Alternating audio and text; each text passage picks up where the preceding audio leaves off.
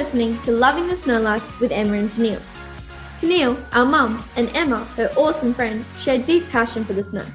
They started the podcast together to share all their experiences with you. Between them, they have skied over 95 resorts, both held ski instructor qualifications, lived and worked in resorts, and still spent every hard earned dollar skiing. They set their lives up around Snow Chapel, and our ski bags are always packed, ready to go. We're certainly not complaining about this, are we? No way. And even better, we get to share all the experiences. Snow survival has crossed the mind of every skier and snowboarder, even if it's a passing thought about how to safely exit a failing chairlift or how to stay safe when separated from mates during a whiteout. Tony Loughran is a British born ex commando medic who spent large chunks of time in isolated Arctic areas utilising specialised remote medical training to treat all manner of injury and accidents. Tony was an easy choice for the Loving the Snow Life podcast, and today we talk inbounds and outbound survival situations. We discuss best equipment, what's in the all crucial backpack, and managing injuries. We asked Tony about his post commando medic life, his company Zero Risk, courses he runs, and his book coming out August 2023. Hi, to- Hi Tony. How are you? Hi, Anne. Great to hear from you. Good. Hey, Tony. Hey, Tennille. How, How are you? you? I'm good, good, good. Very good. Yeah. Excited to speak to you today. Yeah, look, it's, it's great to be on the program. I kind of, um, I was excited. I was pumped. I was looking at some of the question sets that you know that uh, to, to run through, and it was quite nice to actually kind of be able to uh, relate to a lot of the stuff. You know, it was, um, you know, it was brilliant that uh, you set it up the way it has, and I'm looking forward to uh, trying to impart a bit of knowledge for you today. So it's all good. We want to ask you about your book that's coming out next year, August 2023. We'll ask you about that towards the end, but we want to really pick your brain about outdoor survival stuff, uh, especially for normal normal folk that who aren't commandos, who aren't yeah. used to hanging out in the Arctic for weeks on end and months on end um, and in particular how it relates to su- survival in the snow inbounds and out of bounds, which is a growing market.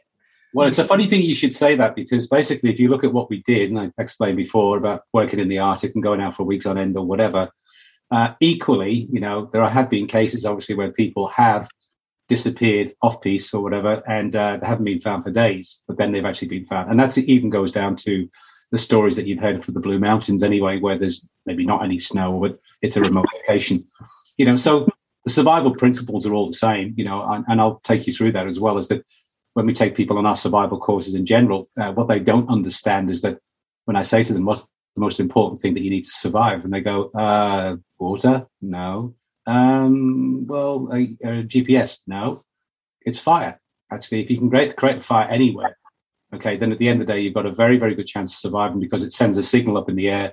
Uh, you feel warm, you feel kind of that glow. You can cook on it, you can boil water, you can you can do whatever, you can dry things out. So on our survival courses, that the first thing they they learn is that if they if they come unstuck, if they're in the middle of nowhere, whether it's the snow line, whether it's rural or whatever, is to get a fire going and um, straight away to actually kind of get everyone round. Wow, yeah, I would I would have gone attitude. but you go first, Tennille, before you can break the fire. yeah, exactly. I will make it. I will make it. It, go, it goes back to the Survivor. I, I, love the Survivor show on TV. You probably just go, that is just not even close to, close to what my life is, but it's all reality TV. so exactly. tell us a little bit about your life. Tony. It is like I mean, you we could be here for I think about you know fifteen days listening to it, but yeah. tell us who you are and why why you are running survival courses. So basically, um, if I come back to the life side of it really first, Neil, is that, uh, and that, this is all in the book as well, is uh, decided to write things from when I was the age of five all the way through to, well, to, to, to present day. But what it what it is really is it's it's about like you know it's about resilience uh, from an individual point of view uh, survived my home at the time, like you know, within Liverpool. Uh, Liverpool was a very, very tough place to grow up in uh, at the time. And then from there, obviously, it's me going into the Navy, uh, taking a quantum leap to move away from kind of the actual the problems that I had, like you know, when I was a kid, or uh, getting into getting into crime or whatever. And then all of a sudden, you know, um, starting to sit examinations properly. You know, I'd failed all my kind of you know, previous qualifications, like O levels and that, uh, which is your kind of your school certificate or HSC. Yeah. And what happened was I went into the commandos and from there I actually went into a, a specialist team for mountain Arctic warfare and that stayed with them, then finished off in a commando unit. And then I was headhunted by um, the BBC to come and work as their head of international security and high risk operations, probably for 14 years. So it involved everything from going to find out the deputy leader for Al Qaeda to have an interview with him, uh, all the way through to um, looking at um, tracking down kind of pedophile rings in Philippines and different other areas, ready for news stories. And uh, I did a series of investigations really of where things were going wrong and why individuals were assassinated or killed. And um, some of the evidence I, I, kind of pulled together, uh, which again is written in the book, uh, that that went towards uh, the potential for a war crime investigation. Wow! Wow! So, so why the BBC? Why not the government? Uh, well, actually, enough, I had feet in both camps. Really, um, that was the nice thing about the job. You know, is that uh, again in the book, you know, uh, we talk about the chemical biological threat to UK. Uh, we were aware of the actual terror threats in UK, and we were able to actually kind of uh, provide information back into the security services for. Uh, for the MI5, MI6 divisions, and we were able to take information back from them as well. So we had a very good relationship, like in, and you normally find, to be honest with you, like the likes of corporate networks like BBC or whatever, um, normally do have an MI6 kind of you know trail because they go into the overseas environments all the time to the you know, the weird and wonderful countries anyway. Yeah, yeah. Wow. Oh my gosh, you were so well qualified to be writing to be running survival courses then. Try a couple of knots. yeah. Well, the funny thing is to me as well is that um, what happened to me was when you talk, so the second part of your question is that yeah. you know, the actual survival courses. A couple of years ago, I came back from Europe, and I, I was telling them this as well. I actually found that um, there was a couple of friends of ours, like whose whose kids, at, you know, 13, 14 years of age, had jumped off the cliff and you know sadly committed suicide. And it was, it was, and it seemed to be like it was on the increase in northern beaches and in Australia. Yeah. Um, so I said to my team uh, around the globe, I said, why don't we just create these courses like you know, uh, parent and child survival? So it means you can bring them all back together again and we'll put them into an extreme environment. And it'll be a hybrid course where we bring elements of our international business traveler course into this course as well. So they're not just sitting there waiting for the next rabbit to appear so they can kill the rabbit or whatever. Yeah. Uh, being tasked along the way. And uh, the course has been a success. Uh, unfortunately, COVID put a bit of a, you know, a, a temporary kind of halt to it, but we're, we're, now going back to it again and going down to Wollondilly to look at the training ground and then do that. Because what we feel is that it's the actual kids and the parents have had a huge disconnect. You know, they may have come together during COVID. Yeah. What's happened is that um, there's, you know, pre-COVID, the kids were going all over the place. They were just kind of not really understanding their parents, not really thinking they're cool, you know, and the stresses on them were huge. And uh, I just think we need that course again where you can learn rite of passage. You know, so at the end of the day, you get skills passed down you can work. yeah, it's more it's more than needed now. I think after COVID because we were connected in the house, but sometimes you know we just. I, I was quite strict on phone usage and and then that was the only way that my kids were could communicate to each other through covid so yes. that kind of crept in again and i think it needs to creep right back out again but that's that's, that's the beauty of skiing yeah. yeah.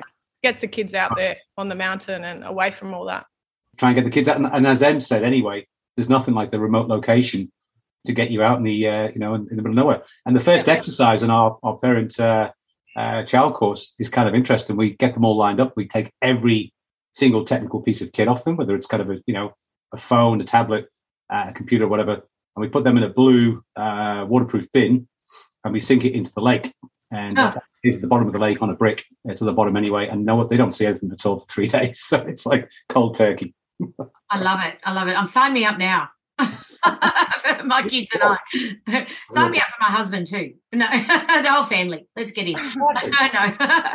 so, like, so talking about remote, you, tell us about your Norway adventures because that's where your ski, your snow started, didn't it? Really, and yeah, I, I, again, I, you know, I mentioned this in the book. Is that um, to me, what happened was once I passed the commando course, like you know, uh, the guys, and I had to join this elite elite group they suddenly realised that I've never skied before. You know, I'm kind of a you know, guy plucked out from Liverpool, thrown on the, on the medic course, uh, not knowing what's going on. And, and I actually remember drawing my first set of skis, like you know, from the stores with these wooden planks, huge big planks, like you know. And uh, and I'm looking at them and I'm going, what what what are they? What, what happens? And they they suddenly realised, oh, hang on, we need some training for this guy because the guys who were on the ML2's course, which is what it's called anyway, uh, the real mountain leaders, like the real hard kind of core guys, I was going to be with them for, for the whole of their winter deployment for the first one.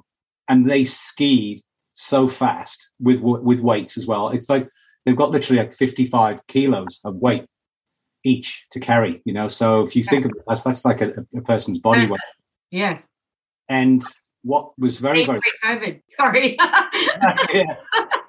COVID slim diet. You know? yeah. Yeah, no, I kind of, I mean, from, from my point of view, like, you know, I found that um, what I had really was that uh, we were sent away on a, on a course to a place called Rjukan in Norway, uh, which is right in the actual top end of Norway there.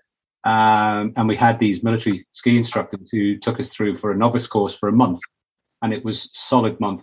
And they would build you all the way up until you could fully telemark. Okay. And you could get really, really good at telemark. But then they'd actually give you the weight to put on your back as well to simulate what would happen you know, in, in the winter. So we finished that anyway in the December, all went on leave, all got chubby, all kind of drank, at whatever you like, you know. And then we went straight into uh, to Norway and you know, I think I mentioned in the book, it's it was a, a huge contrast to me living in Malta when I was a kid. Like you know, to open the aircraft door and all of a sudden this icy blast of wind comes in, like and you're going, yeah. I think I don't know if we if we picked up so far, but you're actually the medic of the of the commando. So that was the additional responsibility for you that you had all your gear to I had everything. People in the field as the medic. So this is why we're kind of roping you in for snow survival stuff. Yeah. Today in this podcast. Um, yeah. It, look, it's it's a, it's a really good it's a very very good point to mention because basically you know everyone had the same weapon, uh, everyone had the same you know uh, magazines with uh, with bullets in or rounds in as they call them, and uh, we all had our own survival kits. One of the guys was a radio operator, so he carried the radio, which is an extra kind of fifteen pounds in weight or you know so many kilos in weight. But me, I had a huge medical pack. It was massive, and um, I would have to take that into the field with all of our team, and um, you know, and I'd have to have it to hand very, very quickly because things would happen very quickly, you know. And, and I, I mentioned to you, um, you know, some of the things I talk about in the book, you know, about really where uh, sometimes it's a life and death situation to get onto somebody very quickly. Yeah. And uh, just to make sure at the end of the day they're not bleeding out. You know, and as you know, when you bleed in the snow, it looks kind of twice as bad as what it is because it's the white background with the red claret blood coming out. You know. Yeah, yeah, it's horror movie stuff. So do you carry oxygen as well? Because I know I had a ski accident and I my I was trying to keep up with the boys when I was eighteen. Yeah. And, and I and I went down like you know ravine in Whistler. Yay. And my ski came over the back of my head and I chopped my head with my ski. And I didn't realize that I'd actually cut my head because it was a beanie. I had a beanie. It was the pre helmet days. So I had a beanie on, and that kind of held the blood. And then it was like not until I got to the lift that all of them were like, "Oh, your head's bleeding. Are you okay?" And then as soon as I knew that, I kind of I needed oxygen. I lost the power of breathing. So how do you how do you help with that on the well, skin? Because I'd imagine that that's the adrenaline leaving your body and the fear creeping in. Yeah, what, what, you've gone through there, to be honest with you, Neil, you've, been, you've gone through this particular dislocation of expectation. Okay, all of a sudden you're thinking everything's fine, and then you're moving through it, and then you end up with this thing called the adrenaline dump mm-hmm. like fright and fear. And what you've hit is the fear side of it because obviously, you know, the blood's looking as bad as, as worse as what it's going to be. Hmm. And, and, you can't see the injury because it's the back of your head. Yeah. So you're thinking, hang on a sec, I've got this big gash there or whatever, like, you know, so your mind's playing tricks. And, you know, from our point of view, what we've had before, we've had everything. We've had dislocated shoulders where the actual, the, the head of the shoulder itself is ended up at the, the very back towards the spine. Oh complete rotation round from here, where we've had to pull it all the way back again under uh, pressure and under anesthetic, but you know, from painkillers point of view. Yeah. You know, the thing is, we wouldn't be able to carry oxygen, you know, because that's another kind of, you know, a couple of kilos or whatever. Yeah. What we did carry was uh, compressible ambubags. And the ambubag was a plastic kind of sleeve that you see that, you know, in, in operating theatres where they squeeze the oxygen through into the into the mouth with a little mask or whatever. And that was a question of you know, and in fact, to be honest, the thing we need to touch upon straight away is teamwork. You know, mm-hmm. what people are doing. Because I noticed in the video that you showed me about that falling into that little ravine is at the end of the day, um, you know, there seemed to be some sort of leadership where everything stopped, you mm. know, like you said. And the worst thing you're ever going to get, we, we had it on our medical train as well, it's called the ring of death. And what happens is there's a casualty on the floor and you get so many people looking over you and everyone's looking at you but not knowing what to do, and they're all going, "Oh shit! That oh my god! That looks." well, we might um, we might rein you in for the we, we want to hit the Japanese scenarios a bit later and Gulmarg, but mm. um, we'll touch on the inbound scenarios first because when when people think of ski resorts and snow resorts, and in our podcast intro, we say that we've been to 95 snow resorts, and we have, but people in their mind may think snow resorts thinking Western countries, they're thinking clear boundaries, excellent ski patrol, ski etiquette, everyone's behaving, everybody's staying, doing what they're what they're meant to do. But really, I mean, that's kind of the best case scenario and it gets worse from there. Mm. So Tennille, do you want to deal with the inbound stuff first? It also gets worse when there's fresh snow. People lose all of that. and they, yeah, I guess, yeah, the big thing in inbound is what people in Australia, we get a lot of wind, so the lifts stop, you know. So, um, and sometimes you don't know how long you're going to be on a lift for if it does stop. Um, myself, I've been on a lift for in, in, Canada as well. I've been on a lift where it stopped and we weren't quite sure what was going on. The lift was going backwards and then more backwards, and we had to make a decision. Yeah, it was bouncing, you know, and then you kind of jump. Yeah, and yeah. So what best case scenario? I mean, I don't. We were we were actually planning to like pole down, like use our poles together, get our kids down first. This was in Canada. We are on the lift in minus seventeen for 30 minutes, but we're at the highest peak as well. So we were like starting to panic. Um, anyways, what would you recommend if you're stuck on a lift? W- just do you wait for advice from below or wh- how do you calm people down? Like I all of a sudden had to be a parent to. Uh, and how long? How long? Uh, yeah. Yeah. Yeah. Well, like that, that's a One question. sorry, in that.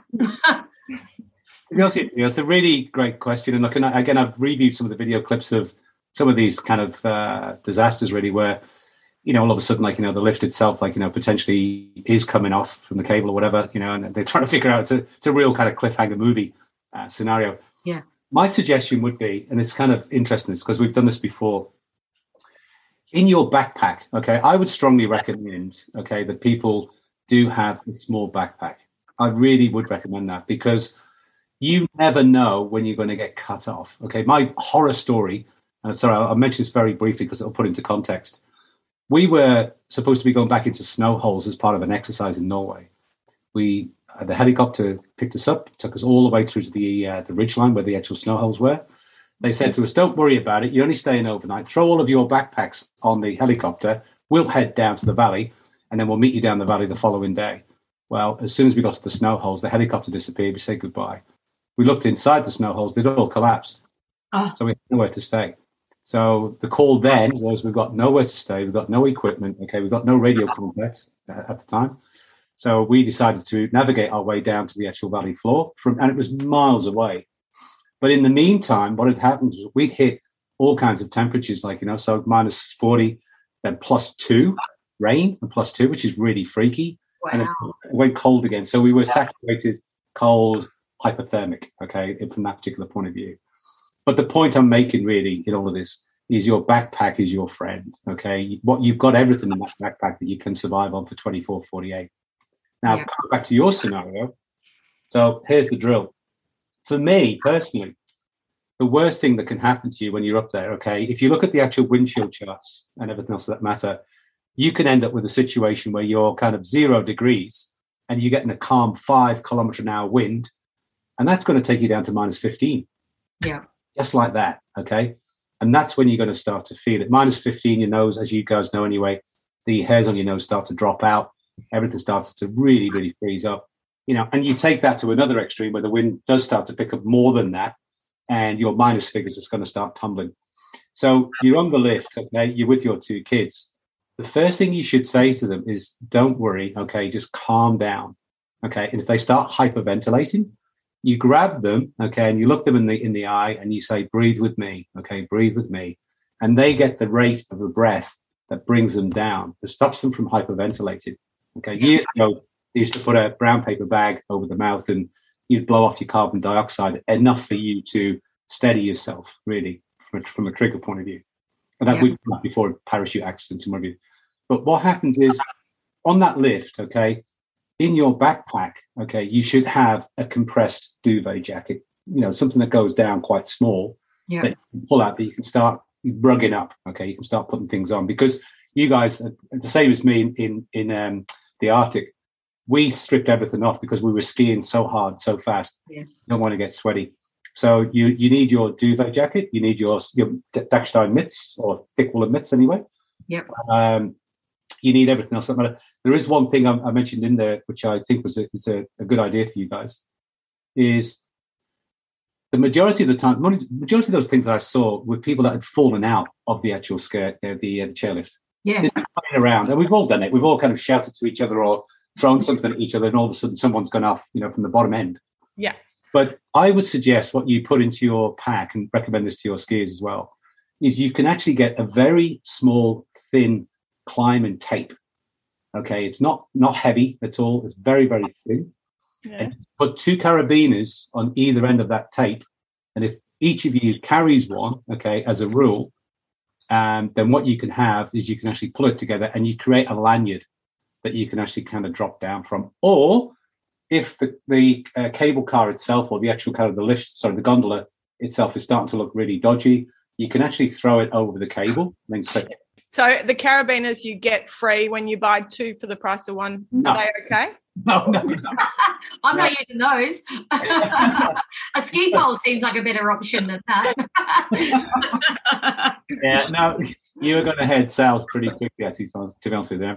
yeah. You need- Okay, so a carabiner and a rope. Oh my god. no, no, no, no, it's not a rope. Look, get, Okay. get, get away from thinking heavy, heavy, okay? You Okay. need really thin climbing tape Okay. that climbers use to actually go to the edge of the cliff to actually look down because they are carrying heavy equipment anyway. But Yeah. one of you has it's it's so light, it's Yeah. unbelievable, you know. And the carabiner on the other end is an alloy carabiner, not a steel one. Okay. Alloy is just as protective against. Uh, most of them are rated to three thousand five hundred kg. Okay, but at the end of the day, uh, it's lighter than steel. So you you you you're all creating safety, but Yeah. you're not increasing the weight in your backpack. Okay. Yeah, I, I already like. I mean, I carry a backpack and feel naked without one, but already I think just even an addition of a couple of simple things like this Mm, already make me actually feel better because I carry spare gloves, usually for the kids, and there's usually spare clothes in case someone's whinging, and maybe it's just a small cheese platter. I do sometimes, nice. but what, think what is sustainable food? What would you like? Yeah. yeah. Yeah. What is sustainable food for you to have in that backpack? Can, can I? I- I'll come on to that, Neil. But can I Yeah. mention the backpack as well because that's a, that's another important point. Yeah. These backpacks themselves, you can get okay, and they're cheap as chips, and the cheapest chips ones normally kind of rip tear or whatever, as you know. Yep. If you get a backpack, okay, that's got some decent straps on them, okay, you can actually support that on your weight uh, on your waist anyway. But the most important thing is that when you saw that kid that was trapped with his backpack uh, on that video, Mm. video that you you showed, you can see at the end of the day that you know he he needs to drop. He can't stay there because his circulation's being cut off, and he's going to actually he's going to die. Yeah. So with a backpack, you can get them with the actual we call them the K-pox, which is the same as parachuting, where you press the the, the lugs and you you get Yeah. the backpack. Well, the the actual ski Ah. ones are fitted to your back. Your back. So mine actually, when you take it off, it's got the shape of your back, and then the strap, two straps, one and two here, and then quick release. But that's also a good good point to make, Anne, because what happens is that so I did the Camino uh, a couple of years ago, and what happened was that I got exactly that same rucksack because it creates a gap between the two, so you get the air coming through, so it stops you from sweating, and then creating an ice block on your back as well. So that's that's one sense that you know it actually comes out from there. But the backpack's quite important because you want it light, you want it durable, you want to be able to get rid of it very quickly in the event of hanging from that particular kind of scenario. That that's probably a rare case. Yeah, mm. I mean, I know that a lot of resorts they say that whoever's down the bottom, they say take your backpacks off. But with the ski ski specific ones, you can you just quickly clip it and then flip it to your front. You're not going to get your little kids to hold it anyway. Like I've got their stuff in the backpack. So you're only going to be carrying a backpack if you're of a certain age and capability, kind of 15 and up anyway. But the other things you've got with the actual backpack as well is if you actually kind of slip and you fall on your back, you've got a buffer there with all your kit in. Okay, from that point of view, so it's a little bit of a safety feature as well. Uh, from that point of view. Yeah. So a wine glass is not great to have in your backpack. No, I'm not like joking. Leave that on the top, like, you know, you have to get there to it. I do have one that folds down though. no. Um, yeah. Sorry to yeah, roll it's, that's you know it's really interesting because you've got like people just go and buy a backpack and they go yeah yeah that's the cheapest that's it. But you've got to buy it for the right height the right weight. I didn't know there was clips that you could actually undo that way around uh, your shoulders that you can see from your shoulders down. Yeah. I, I'm, I'm not a backpack wearer myself so there's lots of things i have to do. I was never a helmet wearer Yeah, yeah. so You were late I- to that party. Yeah. I, I was late to that party. I thought it was just going to be, you know, my peripheral vision was going to go. So with helmets, you know, people just go and buy cheap helmets as well. Is that part of like? Which can you? What do you recommend? No, no, you got to you got to go for like there's there's uh, Australian standards, as you know, probably to Neil, like you know, the different ones, like you know, and we had the same problem. We had people kind of wearing kind of uh, Bob the Builder hats, like you know, on, uh, during riots. Yeah, They like you know wouldn't sustain a kind of a heavy blow or a kind of a, a shot or whatever. So everything's designed for the impact that you're likely to face. And Yeah. the, the worst one would be, sadly, the Michael Schumacher really, when you're you know you're hitting the rock and all of a sudden like you know everything starts to fragment. yeah, So, you know, from my point of view, it's it's worth spending a bit more money on a lighter kind of uh, Kevlar composite helmet. You know, so something that's that's durable and that at the end of the day, you know, will actually help you out, and also that it's fitted properly as well. And the, the problem we've actually got with helmets is a lot of people don't even do up the chin straps. So at the end of the day, like you know, it comes off or it's too loose. Mm. So it's Yeah. having a particular kind of chance to to play around with it. So as a medic, what has been the worst thing you've seen from a helmet injury? gunshot. No, gunshot. Yeah, Gunshot. clean through the helmet, through the head. That's it. You know, but um, it's it's been yeah pretty pretty full on. We've had survivors. We've had gunshots where the bullet's gone into the helmet and then round the top and out the other side. You know, Wow. that has been. We all got his lottery numbers for that weekend. You know, Yeah, definitely. Would you um say say just going back to the chairlift? Yeah. Because um actually on the weekend I was sitting there with one of my sons and he said, "What do you think we would do if we stopped or it started going backwards? Would we jump?" And I wanted to give him the right advice, but I was I mean I my common sense just felt like, well, we're too high up here, but we we if we would if we had to and we'd break a leg. What what would you say? Uh, let- there's two things I want to address here. Okay, I want to address the actual, the static one as well, where you turn around and say, "What are you going to survive on?" You know, when, when you're when you're there. But let me come on to your, your point. The thing I noticed with the videos, the speed of that lift was huge. You know, it was actually kind of very very fast. The brakes have obviously kind of failed, and it's just doing this loop.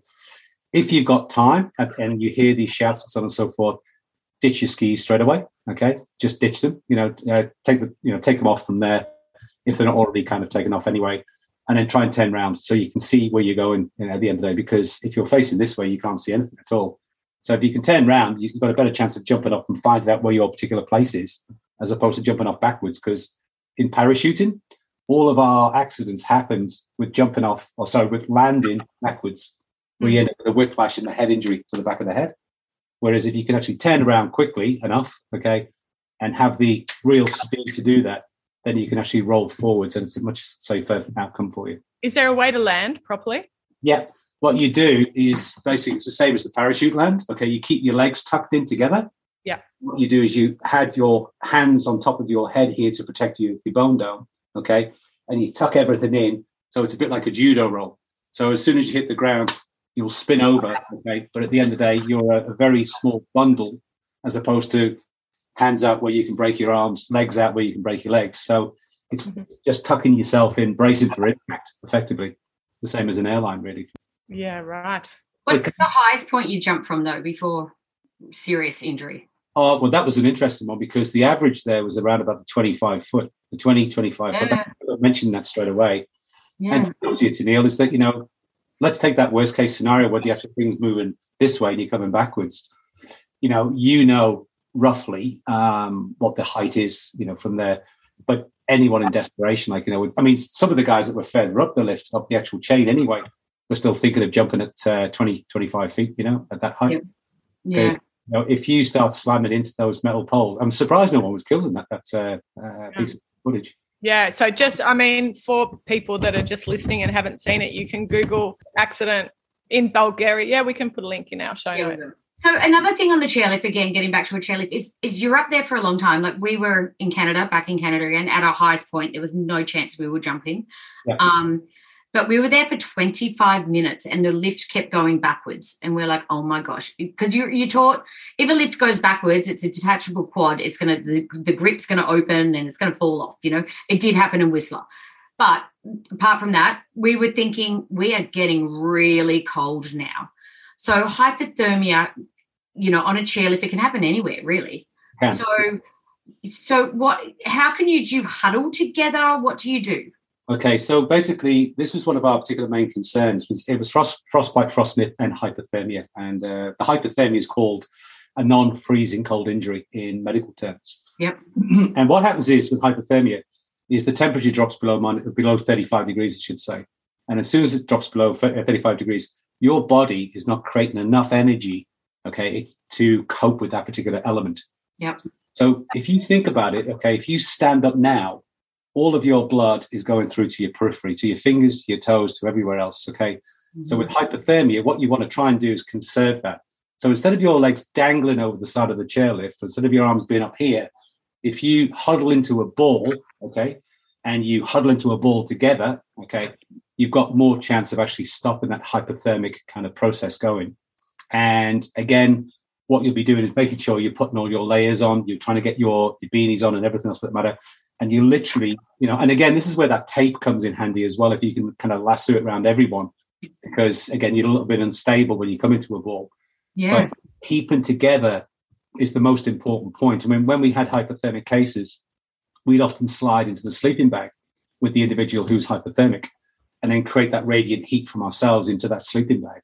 So yeah. it's the same deal as well, where you actually got everyone together to, to pull together. You're stopping the excess blood going out into the periphery Okay, you're bringing everything back into the core. So the core then is your heart that's sending the blood up to the brain to refresh the brain to bring it back down again, and you're saving energy really from that, that point of view. What is the what's the indicator that takes it from not very good to bad? Like I was skiing down with one with no glove on, just mm. filming, and then I thought, okay, I'm numb in the hand, so I kind of put it back in. But what is it? When does it cross over from that scenario to something more serious? Okay, you got three levels. Um, you've actually got the first level is called like a chilblain level.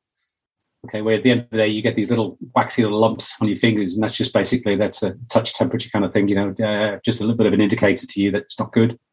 The next one is a frost nip, and we often used to see frost nip. And one of the things I'll, I'll stress to your your listeners anyway is if you are going uh, extreme or whatever, you know, you need to be actually be in a buddy buddy system. Mm-hmm. Buddy buddy system means that you look at each other's faces because that's the extremities really where frostnip happens. And the first sign is a demarcation uh, line itself, whether it's on the nose where you see a, a, like a line appearing, and you see like a waxy yellow image appearing on the nose, and you can tell straight away. You know, it does. It looks odd. I mean, most of our guys when we were filming for the BBC, for instance, in the Arctic or whatever, uh, they'd be standing there for ages. Uh, you know, with the film and the wind would be kind of coming through, and all of a sudden you could see it straight away. You know, this big waxy kind of thing there. Mm. So if you don't get onto that within the, within half an hour, it goes to the next phase. Okay, the next phase, as far as we're concerned, is the frostbite phase, and frostbite itself has a number of phases, three phases in particular, where at the end of the day you can't rewarm that waxy uh, patch. And what happens is it then actually goes to the actual levels of, of tissue under the skin. So it's starting to create more of a a frozen meat kind of scenario where everything's frozen underneath the skin. And yeah. the worst case would be the level three, level four, where the bones and the tendons uh, become frostbitten. So you know when people have the um, silver, they have the silver blanket. Are they effective or are they useless? Because they look a bit useless. No, not not for frostbite. I mean, the only thing you're going to look. The thing is with, with the actual space blanket itself, it's very well. It is effective for hypothermia. But the first thing you need to do in any particular case like that, let's say, for instance, give you a scenario, you've fallen off the lift and you're miles from anywhere, and, and that, like you said before, it's not being patrolled or whatever. Um, the first things uh, first, we teach everybody is to get together and get to shelter. Okay, dig a shelter, get into the tree line or whatever, where it's going to be, going to be less cold. Most of my um, really bad drops in temperature were skiing across lakes or on the periphery of lakes, where the end of the cold itself was was bitter you know, it would drop, drop quite quickly. So you get into a protective tree line, you actually dig yourself a little snow scrape and uh, you get a bit of shelter there. Then you huddle together. And then the next thing you need to do from a survivability point of view is to get help, send for help, because people, what they do is they get this particular weird thing where they think they can sort everything out. Oh, yeah. And then, and then what happens is, is like two hours go by or whatever, and someone goes, "Oh shit! Well, we thought we'd sorted it out, but we haven't." And in the meantime, no one's sent for help, so you've already exposed yourself for two hours needlessly. What about if someone's injured? Like, let's say they've got um, ankle, like ankle, hurt their ankle, sprained their ankle, broken their ankle. I mean, should we be factoring that into throwing a few extras into our backpack? I've got that here. Yeah, I've got it written down. So basically, one of the things that we used to have, which we use on a regular basis, and I don't know if you ever used it, but it's a, it's a bandage called Coban, C O B A N, and uh, it's a stretch bandage. Okay, oh, yeah. it's made of Velcro. So what happens is, like you know, you create a stirrup. So the stirrup itself is where the bandage goes on the outside of the ankle, all the way underneath to the other side. So you cut that, and again, you can't do that in the open because you get cold. I I tried to stitch a guy in the open, and my fingers went frostbitten. Yeah. You've got to go into a, a uh, you know, a, a, little culvert or a, where the wind itself, if it's coming over the top or whatever, you're not going to be affected by it. So you can be more effective from delivering first aid. But you get that stirrup on the individual, okay? And then what you do is you wrap the bandage round until it becomes kind of calf height. And that stirrup is enough to actually create a, an external ligament effectively, which keeps your foot in that position. So it stops it from rotating from you know kind of going left or right or forward or whatever. And often that's enough to get it back in the boot again to to get you skiing again. Okay, to get you wow. To get it back into the boot again. The pain. Do you pay? Should you have pain, like pain medication? yeah, it's good. We we to be honest with you, Neil, um, and again I've mentioned this in my book, is um, because I was the medic on the commando course as well. Is I found that uh, the injuries that were that were sustained were horrific. Okay, they were bilateral fractures, bilateral kind of inversion of ankles. Yeah. And the problem is with these guys, they still wanted to carry on because the the, the kind of the sense of, of, getting that green beret was was huge. So what I did, what I carried was I carried uh, like codeine based drugs, so yep. DF118s they were called, and uh, and I mixed that with Brufen, and that is a perfect combination for you. Okay, Brufen and a Panadol, because the Panadol is going to be the pain relief, and the Brufen is going to be kind of a, a, a uh, an anti swelling and it will bring it all down. So do you need, is it Voltaren 25 a Brufen? Is that yep. what we're talking about? Oh, okay. You take them together. That's the yeah. thing. You know, there's yeah. no conflict between the two. Yeah. Uh, what I was lucky enough to have is these DF118s. I don't even think you can get them nowadays, but these, when I'd actually kind of dose some of the guys up, like, you know, they would fly just to get them through to, to the Friday and then have a rest day on the Saturday. Um, but the thing is with the actual leg, with the ligament side of it, when you've when you've inverted an ankle, for those who, have had it before, I'm sure everyone has. Um, they, the strap in itself is good enough because it actually expands and contracts. Okay, with the leg. Uh, whereas if you get elastoplast and you put that on there, okay, you're going to cause so much damage because it's not got any particular way of swelling. Right. Ah, so interesting. Yeah. Yeah. You, yeah. Wow. So how do you get them down if they can't even get it in? Do you, do you make something with your skis? Is there some type of or like that rope comes in handy again, doesn't it, to drag them down through the if you're in backcountry? Like, yeah, exactly. So you've got like a, a tether. You know, and you mentioned something about. Uh, or was it something? No, it was actually it was my my partner uh, Cardi mentioned that uh, at the end of the day she got stuck in a slope, like and the guy had to get her down. He just gave her his pole. Just you know, snowplow behind me. We'll just do it really, really gently all the way down. Yeah, of course. Do you find common sense kicks in with a lot of people, or they panic? No, no, it doesn't. what what happens is common sense goes out the window. Yeah. And, and what we found, we found we were kind of seeing people uh, carrying people when they can walk. you know what I mean? And yeah. also, what are you doing that for? You know, just jump down, mate, and you can carry on walking. Like, you know. Well, the other thing is, before we get to the outbound stuff, a common thing is even a wide whiteout. You can oh, be totally in bounds. You can be somewhere. You can be away from your group or whatever, and you just can't see up and down yeah. and it can come over in a in an instant. So what do you I, reckon about? I had a bad situation where somebody I won't say who he was because it will embarrass him, but he, he professed to be this brilliant ski guide when I first came to Australia, and we got to the top of Thredbo, uh, ready to do a cross country ski. And all of a sudden, like you know, I didn't have any goggles. Uh, I couldn't really see, and that's exactly what happened. Then was the actual snow came in at forty-five degrees. Yeah, piercing, really, really piercing. So for me, uh, I then said to him, like, you know, uh, I'm not feeling the love. You know, I was tugging on his particular jacket. And what we did, okay, and this will probably give you an idea about what you should do.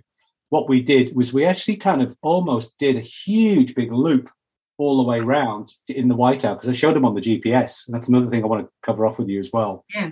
And then what happened was we only found that out when we got down, but I'd make the call. We had a call in the military in the, in, in the Arctic. It was called turn back in time. You know, and if you can turn back in time, like you, you will definitely save a life. You know, you won't think about going any further than that.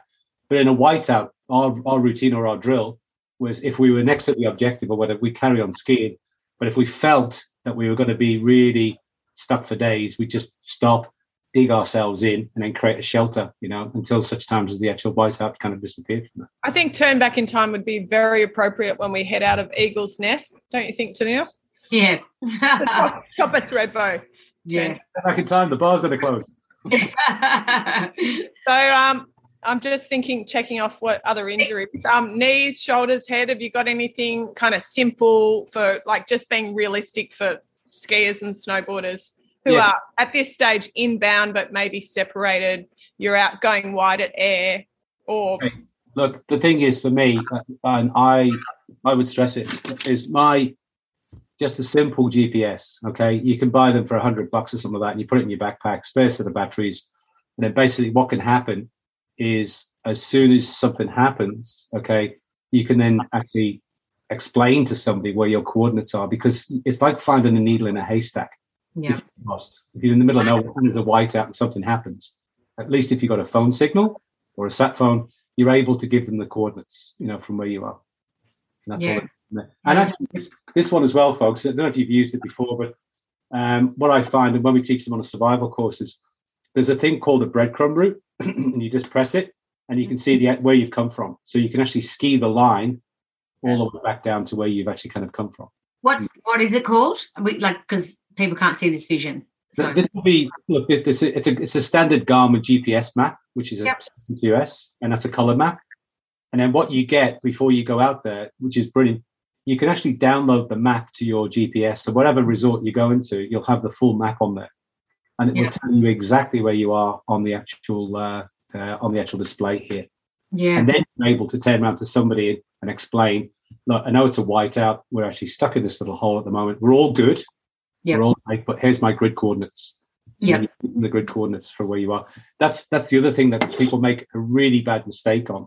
And we, we labor that on the actual uh, training course. Something happens, you all go to ground. Someone gets on the phone. It might only have one bar left on the phone, and they don't give anyone the location. do you know it, it's funny because last week when we were thinking about this podcast episode i was heading to the snow and i was thinking of all the things we wanted to ask you. And a lot of the stuff even about steps to take if you're in a group and get separated in my mind i was thinking oh i don't know maybe it's a bit ridiculous. But in reality when we were down in the snow for three days we had families and kids everywhere yeah. and it was just so interesting to see that we literally all separated Oh, most but- of the day. Like half the time, someone will turn around and go, "Where's so and so?" You haven't seen them because you're assuming they're somewhere or whatever. So it might sound a bit extreme, but actually, it's completely our It- it- reality. On It it. is reality. And that's what happens, like, you know, is all of a sudden people actually kind of go to the next level. They're getting really caught out on the adrenaline buzz. Okay, we're having a great time. You know, the, it's weather was beautiful. What I suggest that you do, you know, with, with people who, who definitely are going to go off and do what I call it the bomb burst. Everyone does their own thing. You just turn around, and if they've got a GPS or whatever, again, give everyone, you know, you just set it as home. Just press Yeah. the button, and that's the home. So at the end of the day, if someone's going to actually go missing or whatever, you're coming back to home. Everyone knows where home is. yeah. That's the that's the meeting point for everybody. Yeah, it's true. It's true. You need to have that conversation, don't you, at the start of the lodge every day? Okay, home Is is Yeah. the lodge. Or if you haven't got a lodge on the snow, home is this. pub. yeah, Ah. wherever you are. It, it could be a trig point. It could be kind of a spiral. It could be a river cross. You know, wherever you can Yeah. see. And then Yeah. you've got little symbols on there that you change. And once you've got everyone set, at least they've got somewhere to go back to. Okay, from there. And it's Yeah. actually quite a fun thing to do as well for the kids. Yeah, no, it's a great idea, especially for the teenagers, because now they're all getting to be that they want to go off and I'm getting phone calls all day saying, "Where are you? We're here," or whatever. So I, it yeah, it's all just comfort points, which is really good. Have you got anything else to ask, Neil, before we hit the outbounds issues? No, no. I, I mean, inbound, it's just safety. You know, you should read your. The, there's a skier chart. What's it called? The uh, ski etiquette. Yes, way way to the downhill skier, kind of stuff like that. I think people just need to be reminded about that sometimes before they hit the slopes because, you know, a lot of injuries do happen when people just are going beyond their ski ability. I've seen it before. Like, you know, I actually took up my uh, my head instructor, not realizing who he was like, and I actually kind of really blindsided him and threw him straight into the um, into the bushes, which wasn't a good idea because I ended up kind of cleaning for quite a long time. my dad, my dad's got a story. He's um, 81, but he always tells the story about when he was about 18 and went overseas with his cousin, and they all had a lesson day one, and the cousin said, "Stuff this, I'm over the lesson." And then the next day, they're all lined up with the Austrian instructor. Yeah. overcomes the overcomes Richard flying over the hill in front of the, the glass. My dad's like, Richard. Should have taken the lesson. know, family joke, Richard. Yeah. All right. So, all right, out of out of bounds scenario. So people listening to this might think, I'm not that good. I'm intermediate. I'm beginner advanced. I'm never going to go out of bounds. But the reality is when people hit Japan, yeah. Japan is a big draw card for people who want to take that step outside those typical Western snow resorts. The lure is that you, uh. you, it's it's the wild wild west in a lot of these places. And I'm going to read you a um, comment from um, mates of ours about Niseko. They they live there for part of the year. And Sue, I know you're listening to us on Spotify on your um, treadmill, so yeah, you put it up to ten give it a bit. Um, okay, so they say I don't have any confidence in the Japanese medical professionals and their ski patrollers don't carry any significant pain relief. No green whistles. I've seen people with tib fib fractures out on the meat wagon where they zip you up and cover your face and taken down with no pain relief. They use the army often for search and rescue, but with the weather, it's often hard to get aircraft up so it can take time. I don't think many resorts have RECCO, um, which is the rescue system. But remember, most resorts you aren't allowed to ski out of bounds. So rescue is your responsibility and it's expensive. And he also goes on to make a comment about how many people are just hitting the gates out the back. Um, we see people heading into the back country often without necessary equipment. Um, they'll often follow tracks, and people think they look like they know where they're going. Many tourists won't know how to find the local avalanche reports, although in Niseko, they're at the entrance and exit of most lifts, particularly those that as the backcountry gates. Like most resorts, beginners slash intermediates traversing above, riders below, it's always an issue as it's tourists not knowing that most of the runouts in Japan are terrain traps. I think um, what the big issue in Japan is, I agree with all of that, but there's also like people get fall into the track. Oh, it's only side country. That's become this play around word. Yeah. But side country is actually where those tourists are going into, which are the traps. So, yeah, you, you, are right. It's Neil because basically, you know, it's dressed up as something else. But what happens is, in my experience anyway, everything starts to look the same. Mm. And you know, you completely use your particular orientation and you end up in the next valley or the next run or whatever, and you haven't even got a clue what's going on. That is hundred percent right because you think, hey, I've only traversed, and and when you do traverse, you kind of go, oh yeah, there was two valleys, you know, and and it's not two valleys. And then you look down, and you go, that doesn't look familiar, and then all of a sudden, you were way out of bounds, you know. Yeah, you come across one valley, and it's got into a three finger valley. Okay, yeah. you take one finger, do you know what I mean? So you still think it's the same, and it's yeah. not. We've yeah, all yeah. done that. yeah, yeah. I mean, Can I um, just touch upon something else a bit, just to to round off, because I think the backpack is God. Okay, the backpack is your ultimate kind of thing that you need for that backcountry stuff. Yeah. And, and I've just written down a couple of things that that we had, and again, I'm I'm of the opinion, okay, that it's all got to be sensible stuff. It's not going to be anything heavy, cumbersome, or whatever. You know, something for you to take with you. And even if you had one backpack between a few of you or whatever, like you know, then someone takes out the safety pack. You know, that, that's it really. But but again, if you're going to be bomb bursting you, you need the minimum of kit in each pack anyway. There's a there's a little, you know, your your slings, so to speak, that you've got with your carabiners on. If they're Day-Glo orange or something like that, you can use them as air panels. So you can lay them in the snow, you know, so that at least anyone can see you from there because it's, Oh, yeah. quite tricky to see anyone uh, Yeah. with some clothing on. Yeah, that's Um, great. So that's that's a really important thing. Uh, a knife, collapsible knife. You'd be surprised how many people don't take a knife with them, but it just has to be a little pocket knife or whatever. Hmm. At the end of the day, you know, I like the Leatherman tool, which I've got, uh, which is again a little multi-tool like that. Yeah. And again, you know, whether you've kind of repaired a ski or you pulled something up or you've on a, you know tightened a screw, you know, something like that in a backpack, or even carry it on your belt if you got, you know, your kind of salopettes or whatever. Like you know, you can actually have that there with you. Yeah. Good piece of kit. Uh, a mini torch, okay, little kind of the, um, but I, the ones you get in your beanie. Have you ever seen? Yeah. You, seen Yeah. They're just as good. Oh, I, t- I got one of those for my birthday one year, the head torch. Well, that's it. The thing is, it's, of the head torch itself separate. yeah. But what I'm saying is that Yeah. what I found is that you can't carry flashlights and things. You don't need them. You need something so you've got your hands free. Yeah. Are they the head torches as good as a flashlight? Is there any like are they? The, the, the LED ones are brilliant nowadays, and you can actually have them in red, flashing red as well for emergency. Yeah. So there's all the different settings you've actually got on there, and I like the one that's integrated into the beanie. I've given my daughter went on the Duke of Ed the other day, and she got my beanie with the actual the light thing. So you just press it, and away you go. Yeah. And replace the batteries. Now you mentioned something to Neil about the actual food side of it. What would you take on the on the slopes? Yeah. if you there's two ways you can look at this. You can actually have the rehydrated rations which i was explaining to emma about that you can get in in uh, the camping shops nowadays in anaconda you they're a little expensive but you, there's a sleeve with food in it and that's it. And that's enough to give you at least about 1500 calories. They've made it that way that you actually kind of pump up the calorie intake. But you can get the dehydrated ones as well which are light but the trick with that is you'd have to have a small stove, which we've I carry a small stove around everywhere, a little tiny one about that big, Yeah. a small gas bottle, and that is brilliant because if you've got it in your backpack and you get stuck on the chairlift, okay, you can get that out. and You've got heat for a little while. There's your fire. So you also need a um, a lighter, yeah. Yeah, a lighter. Okay, from there.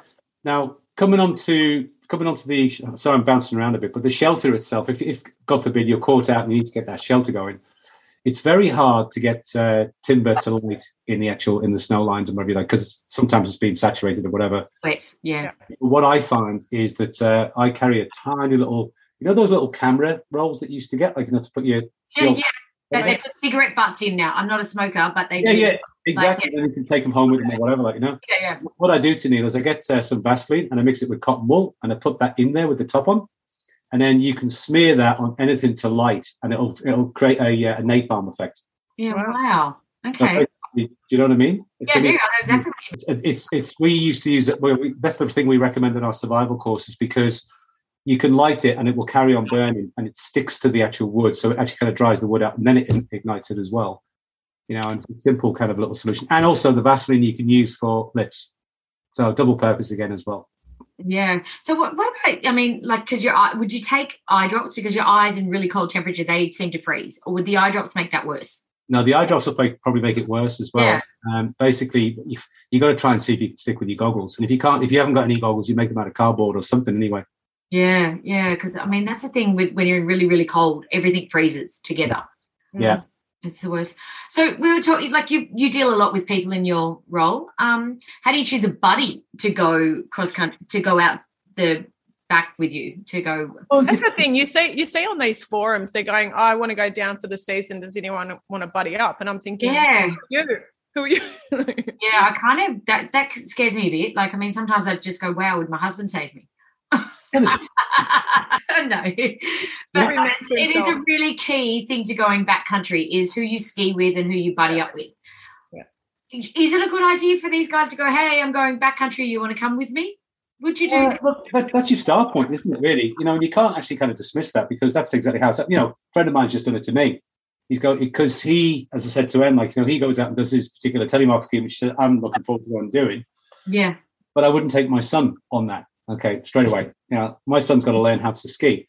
So it's it's not just the buddy; it's the competency of the buddy. yeah, What you don't want is you don't want the person who, at the end of the day, doesn't want to take the safety pack, is not really asked about what's going on, like, you know, wants to kind of fly blind or whatever, wants to do everything. You want to have you want to have like a high wigger benchmark, right? You know, people that wig out. Yeah, yeah, yeah. Yeah, exactly. we used to say for surf boat rowing, I wouldn't want you in my surf boat. Anyone who wigs out easily. And and look at what I found really in my own particular, you know, the commando environment, some of the extra courses we were on, often the best leader was the silent one, the person who didn't say anything. And then all of a sudden they came to the fore and, and they just went boom, boom, boom, boom, boom, you know, know exactly what to do, away you go. But the I can't stress this enough. Number one is fitness. Okay. Number one is mental agility. Sorry, number two is mental agility. And number three is probably stamina as well. Is that are they really up to all of this? And if they're not, what I would say is they are a liability. Okay, because that's what's going to happen. You're going to be the person that's going to have to look after them. You know, at the end of the day. To add a few more things on your first aid kit. Okay, so on your yeah, so the Coban side of it, two first field dressings. Uh, Sorry. They're, they're called first field dressings, like compressed little kind of military dressings, shell dressings.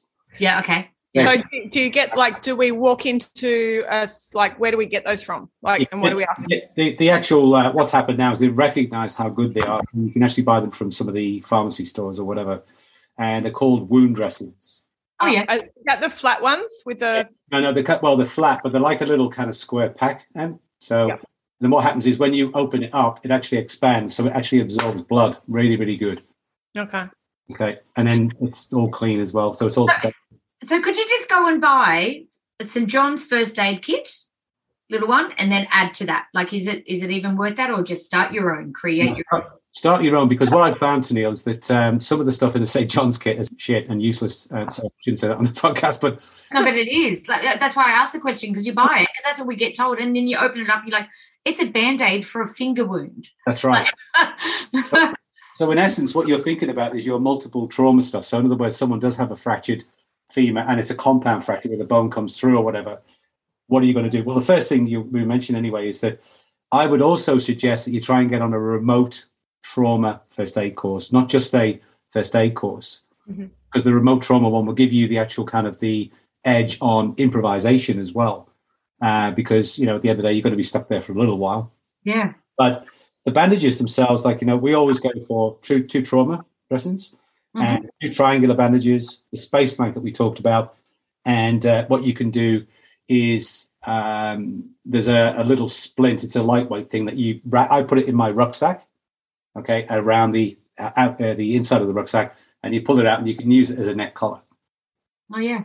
Yeah, it's pretty good, pretty cool. So do you get those from pharmacies as well? Because I haven't seen them in between the chapstick and the Now, now that you can get them pharmacies, and basically what they are is they are called uh, frac splints, F R A C splints. Yeah, they're really lightweight, Yeah. but they're good well. From uh, you can use them for you know for splinting your arms, splinting the legs, or whatever, and then wrapping the bandage around from there.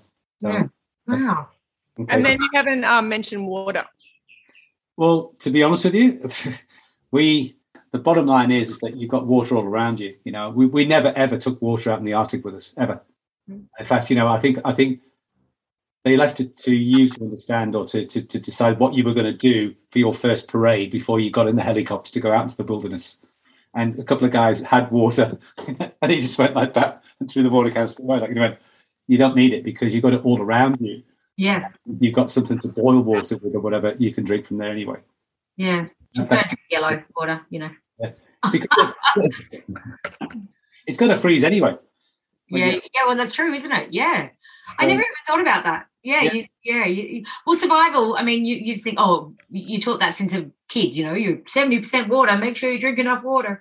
But it's but when you're in the snow, it's all around you. So you do have to really think. Common sense should kick in again, shouldn't it? Really. Exactly. to be What honest, about fall, falling into a creek? So that is really common. That's inbounds, outbounds. just a quick one on the water though, because this is an important point for your listener. Okay. If you grab the water and you think you can take it in your mouth and let it all kind of, you know, come down here and it'll kind of, you're going to get cramp because it's cold inside your stomach. Okay. It might be giving you the water that you need, but you're going to feel really bad. So the best way you can actually do that is to stop, shelter, fire, and then get the actual the water boiled, ready for you to actually kind of drink it as well. and then sip, not skull. Yes, definitely, because basically, you know, you want to preserve what you've got. and then that way you just continue to actually kind of grab your water from the actual the shelter itself, and then start to uh, to heat it up. Majority of the water is going to be clean. You know, it's kind of Yeah. fresh snow, but you've got you know potential contamination from kind of wildlife or whatever. Uh, but at the end of the day, if you boil it, you know you've got no problems at all, and it's it's it's all good to go. Yeah. And what were you saying? Um, falling into a creek. It's really, really common. Yeah. Inbounds, outbounds, Okay. crossing a creek, coming down on the wrong spine, crossing a creek. Okay. So Rescuing, this- rescuing from a creek. the rescue from a creek is quite an interesting one because um, what you've actually got is someone's gone in. Okay, let's look at the actual hypothetical. Someone's gone in. Okay, and they've dropped in, and they've actually kind of you can see what's happened. They've actually you know disappeared. So what's happened? What on that video that you showed us? Okay, where the guy did go in, everybody did the right thing. They stopped. Okay, because basically what's going to happen is that you're either going to trigger potentially a spindrift avalanche over the top, you know, oh, or Yeah. or, yeah, or what you're going to do is you're going to widen that crack that's there anyway with the weight that you've actually got with all of you coming to the one particular point to see what's going on. Oh, we're talking about the the, the down the crack, down the crevice one.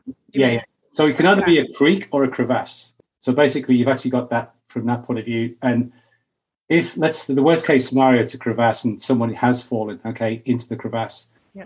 You can't go any further than that. You've got to establish just exactly whether they've survived that particular fall, first of all, because you don't want to be the next casualty to go in there.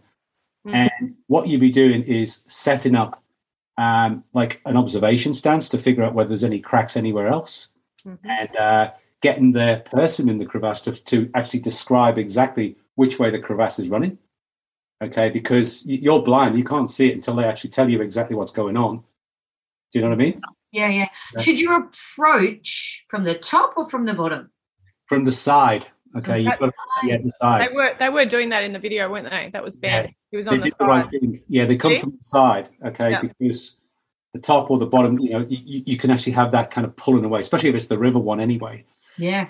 Now, the thing is with the river one, it's kind of interesting.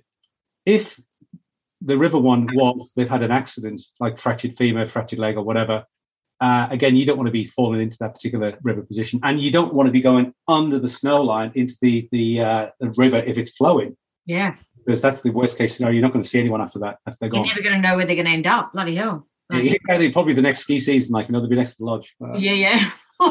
yeah. with a drink in the hand. That's fun. that borderline one is that's where you've got your slings and your carabiners. Remember, I said to you before they can actually use them for multiple things. Yeah. Yep. Lifeline around a tree, and you throw them the lifeline, they can clip in, you can pull them out from there. You don't Yeah. have to go to the edge, okay? And that's something else that you you want to you know think about. However, when you've got them out, okay, and they're soaking, the first thing you need to do is to go to safety away from the water's edge, okay, or anywhere for that matter, and you need to roll them in the snow. When you roll them in the snow, the snow actually absorbs all the water, okay, that they've actually got on their body. First of all, that's what that's our drill for ice breaking for going into the ice in the lake. Wow, I would not think to do that. I just would. Oh, But it's it's a phenomenon. It's you'll see it's it's quite remarkable because it takes off a lot of the excess water, Yeah, right. and you, then you're left with a particular person. Now, what you can then do is they need to get stripped off pretty quickly to, because they're going to start freezing quite, you know, uh, unless you can get to safety very quickly if it's in the middle of nowhere. And you need to get their wet clothes off. And again, you go to your shelter, you get your fire or your little stove going, and you swap clothes. Okay, you try and see if you can kind of make sure that, you know, they've actually got something to change into or whatever. Now, what's the fastest way to make shelter if you're not near a tree and you're out back and you've only got snow? Is it dig the, Dig a hole. the wall, dig a hole, get them in a hole? Yeah, because basically, to be honest with you, Neil, most of the top surface, as you said before, at the very beginning of the interview, was like, you know, it tends to be kind of spin drifty. Yeah. And sometimes you get sastrugi, like, you know, compact kind of snow. But if you drop uh, into that that hole, if you dig it all the way around, you can even use your hands or whatever. Uh, sh- so at, at some stage, you're going to hit the, the actual the the, uh, the kind of the ice shelf or whatever. Yep. And you all get in there, so you're just coming out of that particular uh, the snow line itself. Try and get into the actual the tree line or the shelter there because that does take a, a lot of the actual wind away. Be Yeah. create kind of a break or uh, whatever, you know, from there. Yeah. So in Australia, it rains a lot. And we have a lot of kids that just hang out there in the rain and they're just saturated all the way through, you know, and they're, it's, I just hate seeing those kids like that because you know, being a ski instructor forever, they used to go, yeah, go out. It's just raining. You you'll be fine. But it's, it's not a great thing, is it, for like parents to send their children out in the rain, in the snow? Because well, as I, I gave you that example, you know, I ended up Yeah. like minus thirty, minus thirty-five, then plus two, then minus thirty-five. So they become ice blocks. You know, that's that's what's going to happen after Yeah. the comes the snow. The thing I would I would say really, and I learned this on this the Camino trek that I did, it's invest in a very good waterproof jacket. Okay, at the end of the day, that will just roll off from there, like you know, and don't skimp on the money. If you can buy a jacket for three hundred dollars or whatever, four hundred dollars, go for it. I made the mistake on the Camino because we thought it was going to be Camino going across the whole of Spain. It was Yeah. going to be warm all the way through until we got to um, León. And we got to León, and the mountains came in from there. And uh, as we were going through the mountains, like in Galicia, the temperatures dropped and it started snowing. And the only thing that saved me, it wasn't my waterproof jacket. That actually kind of was like a tea bag. It leaked like anything. And that's what I paid, you know, I don't know, 150 bucks for or whatever yeah, Uh, because it wasn't there's different levels of jacket which people don't know about is if I had waterproof jacket. And after a certain time it's rated to penetrate. It's rated to go through. Yep. Yeah. but you want to go for the the higher rated one anyway for the you know the, uh, the tighter cotton and the gore-tex. What i bought on the trail was i bought a simple poncho okay for 15 euro and i've still got it. And i put it on me and it was it just fitted over the whole of me all of my rucksack my backpack. Yeah. And I and the rain just ran off from there. So it Mm. never went on my feet. and my. So like an emergency poncho that you take to the football.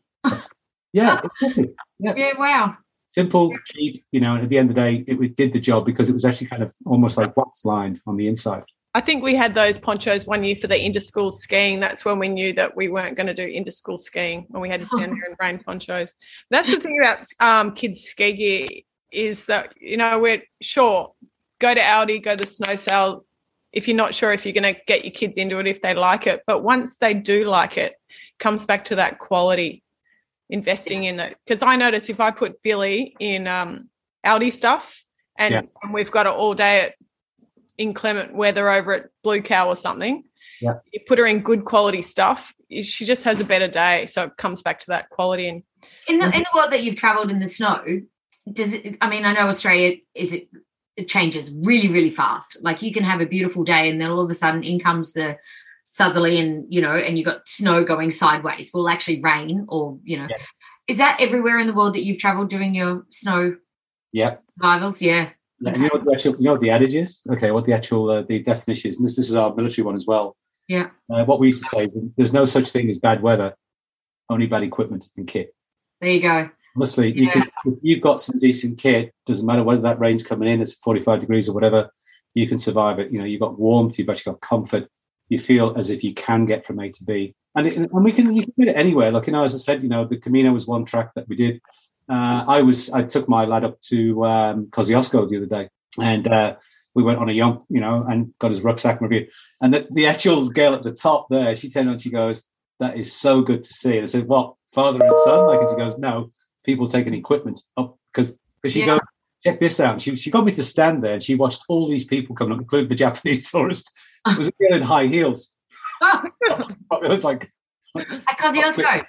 Oh my gosh, I would hope that they would stop them down the bottom. I know, but they don't. And that's that comes to the point of what you're saying about like, you know, not having someone patrolling or looking after them. You know, the Japanese situation, which, you know, all of a sudden the ski, uh, the lift guy disappears for an hour or whatever for his lunch break. Yeah. And that leaves everything wide open. Yeah.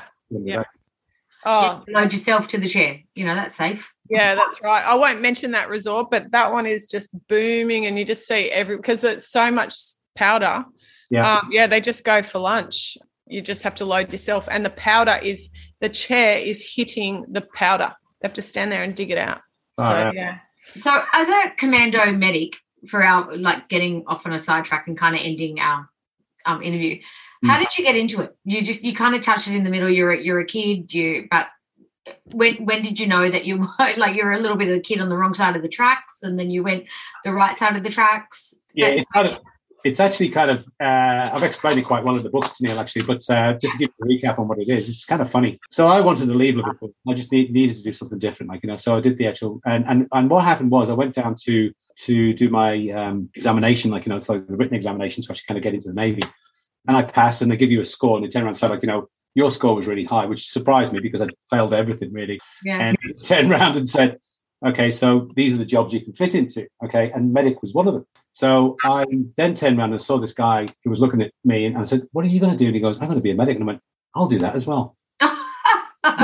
we travelled down to Plymouth, you know, to do our basic training, stuck together throughout the medical training as well. The transition then to the commando side of it, I've always been outdoors.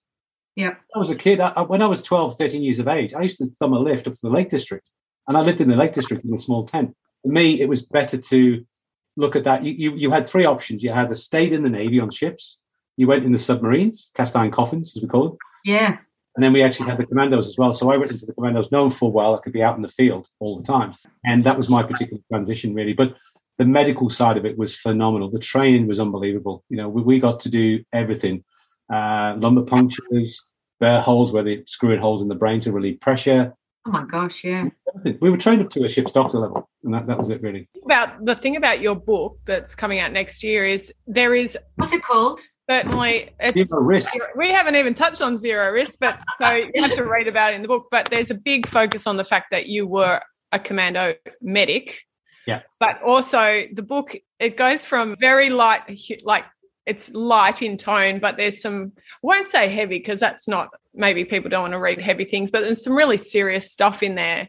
But it's punctuated with a lot of light situations and scenarios so that's the that's the charm of the book i think that is really quite quite gripping and it's very current stuff in there about the ukraine and afghanistan and tony's role in getting afghanistani journalists out and um, what else can we say about the book Were you there? Sorry, Tony. Were you there when the planes just left recently? Like um last gosh, year last year. No, so last year, what happened was I was in there the year before, and uh, I was working on a news story the year before with um, some of the families. There was a couple of people called me straight away, around about the 12th of August, like, you know, before Taliban, two days before Taliban hit uh, Kabul. Yeah. So what they did was they actually said, look, you know, they always call me Mr. Tony. Mr. Tony, can you help out? Can you help out? I said, yeah, yeah, sure. Okay, I'll help out. So I spent literally between two weeks and a month, effectively, uh, from here, phone bashing and organizing my team around the globe to get them out. You know, so we got quite a lot of families out. We've just the last one we got out was he was high on Taliban's hit list, and we got him out uh, a month ago. What makes you high on a Taliban hit list? Uh, number one, he was working for the military as a translator, okay, the American military, and number two, he was actually part of a uh, a women's rights group. So you know, you, you've hit the jackpot as far as Taliban's concerned. Like you know, but but Yeah. the thing is, what happened to him though? Dreadful situation. Like you know, all of a sudden their passports disappeared because Taliban actually kind of came in and took all the passports away, uh, burned them, set fire to them. That was it. So he was left with that. We was left with nothing. He was our last family to get out, and we moved them up to the uh, Tajik, uh, Tajikistan border, and we were trying to get them across the river to to Dushanbe, and uh, Taliban were so prevalent around there and rounding people up and executing them. So at the end of the day, what we did was we kept him there for about three months. Then we brought him back down to Mazar al Sharif, tried to get him on an emergency flight, couldn't do that, and then came all the way back down to Kabul. And uh, and he used our app, the security app that we've got, Wow. to track and trace. You know, so in other words, we could tell him exactly where he is. We could send him messages via the app, and uh, so that worked worked really really well. And the the guys that went out previously, um, we got them out in a blackened uh, minibus. Uh, so the Taliban couldn't see what was going on, and basically we got them through to the final checkpoint. They weren't allowed to do anything, say anything, you know, not no movement at all. And on the final checkpoint, when they were getting through to the airport, I could see them on our tracker that we've got. Um, It tracks every ten minutes, Yeah. and I pinged them a message and I said, "Welcome to the airport. You know, you can come out now." This is Oh my big. gosh, goosebumps. Far out. Oh God. So we should probably mention that um, Tony's got a company called Zero Risk, and he has an app. It's a how would you put it? It's a bit like you know how we use um, Life 360 for our kids. Yeah. It's like that, but a more professional version of that. And it, it's got a button that you can press check in wherever you are, and he's got teams all over the world that can you can kind of make sure wherever you travel all over the world that you're okay and looked after and kind of clued into his. So, so sorry, is that something I'd use if Mackenzie wants a gap year next year? I'm like, okay, you need to get on that app. Yeah. And the good thing is with this, look, if we put it into the context of your program with the snow, Yeah. Uh, during the Kathmandu uh, earthquakes in 2018, Yep. this is before COVID hit, uh, two guys went missing, and one of them had the app, and he pressed to check in.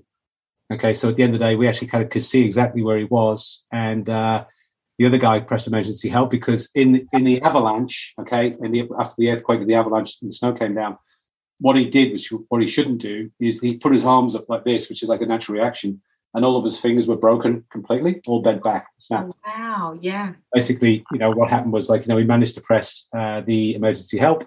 So we knew that he needed help, but we could also see uh, Roberto Schmidt, the other reporter, next to him.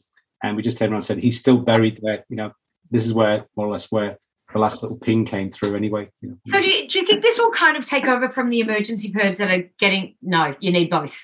Yeah, you need both because basically um, you get weak links sometimes, like and you get kind of blackouts in certain areas. Yep. What we're using it for now is a lot more for the gap year students who are going overseas. We're using it for school trips um, because we measure intelligence. So let's say you're a kid, Neil, like thinking of going out for a gap year to Paris or whatever. What we do is we, we provide uh, risk alerts on the app and they appear as little pins. Yep. tells you where some of the incidents have happened. So it, it, it tells you not to go there. Oh, I love it. And if we get intelligence, we put it in there and say, you know, we've just found out that, you know, there's a potential Al Qaeda attack. Um, please don't go out tomorrow, like, you know, stay in your hotels until we receive further information or whatever. So it's a, a real communication portal. Yeah, yeah. Uh, I, that's the world we live in. Yeah. no.